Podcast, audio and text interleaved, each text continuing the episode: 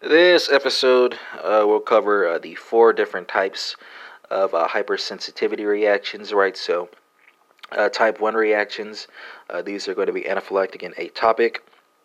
Here, uh, free antigens cross links on immunoglobulin E on pre-sensitized mast cells and basophils, which triggers release of vasoactive amines that uh, act on post-capillary venules. Right, the reaction develops rapidly uh, after antigen exposure uh, due to uh, the presence of uh, preformed uh, antibodies. Right.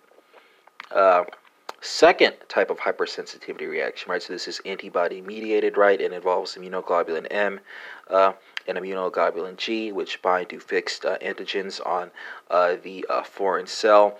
Uh, this leads to a lysis by complement or phagocytosis, right? So, you know, I say foreign cell, perhaps the better term here would be enemy cell, right? Because maybe uh, the body could be attacking itself, not really. three mechanisms, right? So, first mechanism is that the uh, cell opsonizes or activates complement. Then uh, antibodies recruit neutrophils and macrophages that incite tissue damage. And finally, uh, there's binding uh, to normal cellular receptors, uh, which interferes with functioning, right? A third type of hypersensitivity reaction, right? So, at, uh, here I'm going to divide the reactions into immune complex reactions, serum sickness reactions, and uh, Arthus reactions. So, with immune complex reactions, uh, your antigen anti- antibody, which is uh, going to take the form of uh, immunoglobulin uh, G. Uh, this activates complement, which attracts neutrophils, and the neutrophils release uh, lysosomal enzymes. with serum sickness, what, what, of this? Well, this is an immune complex disease in which antibodies to the foreign proteins are produced. This takes about five days.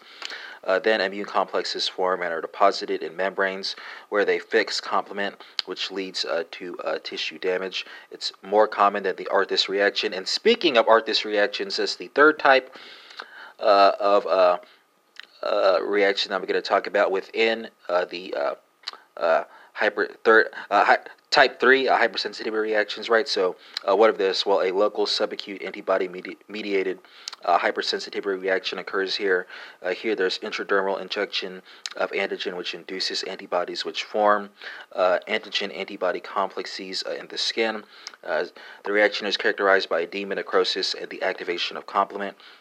And then you have your type 4 reactions, right? So this is going to involve delayed T cell mediated uh, reactions, right? So here, sensitized uh, T lymphocytes encounter the antigen and then release uh, lymphokines, right, which leads to macrophage activation.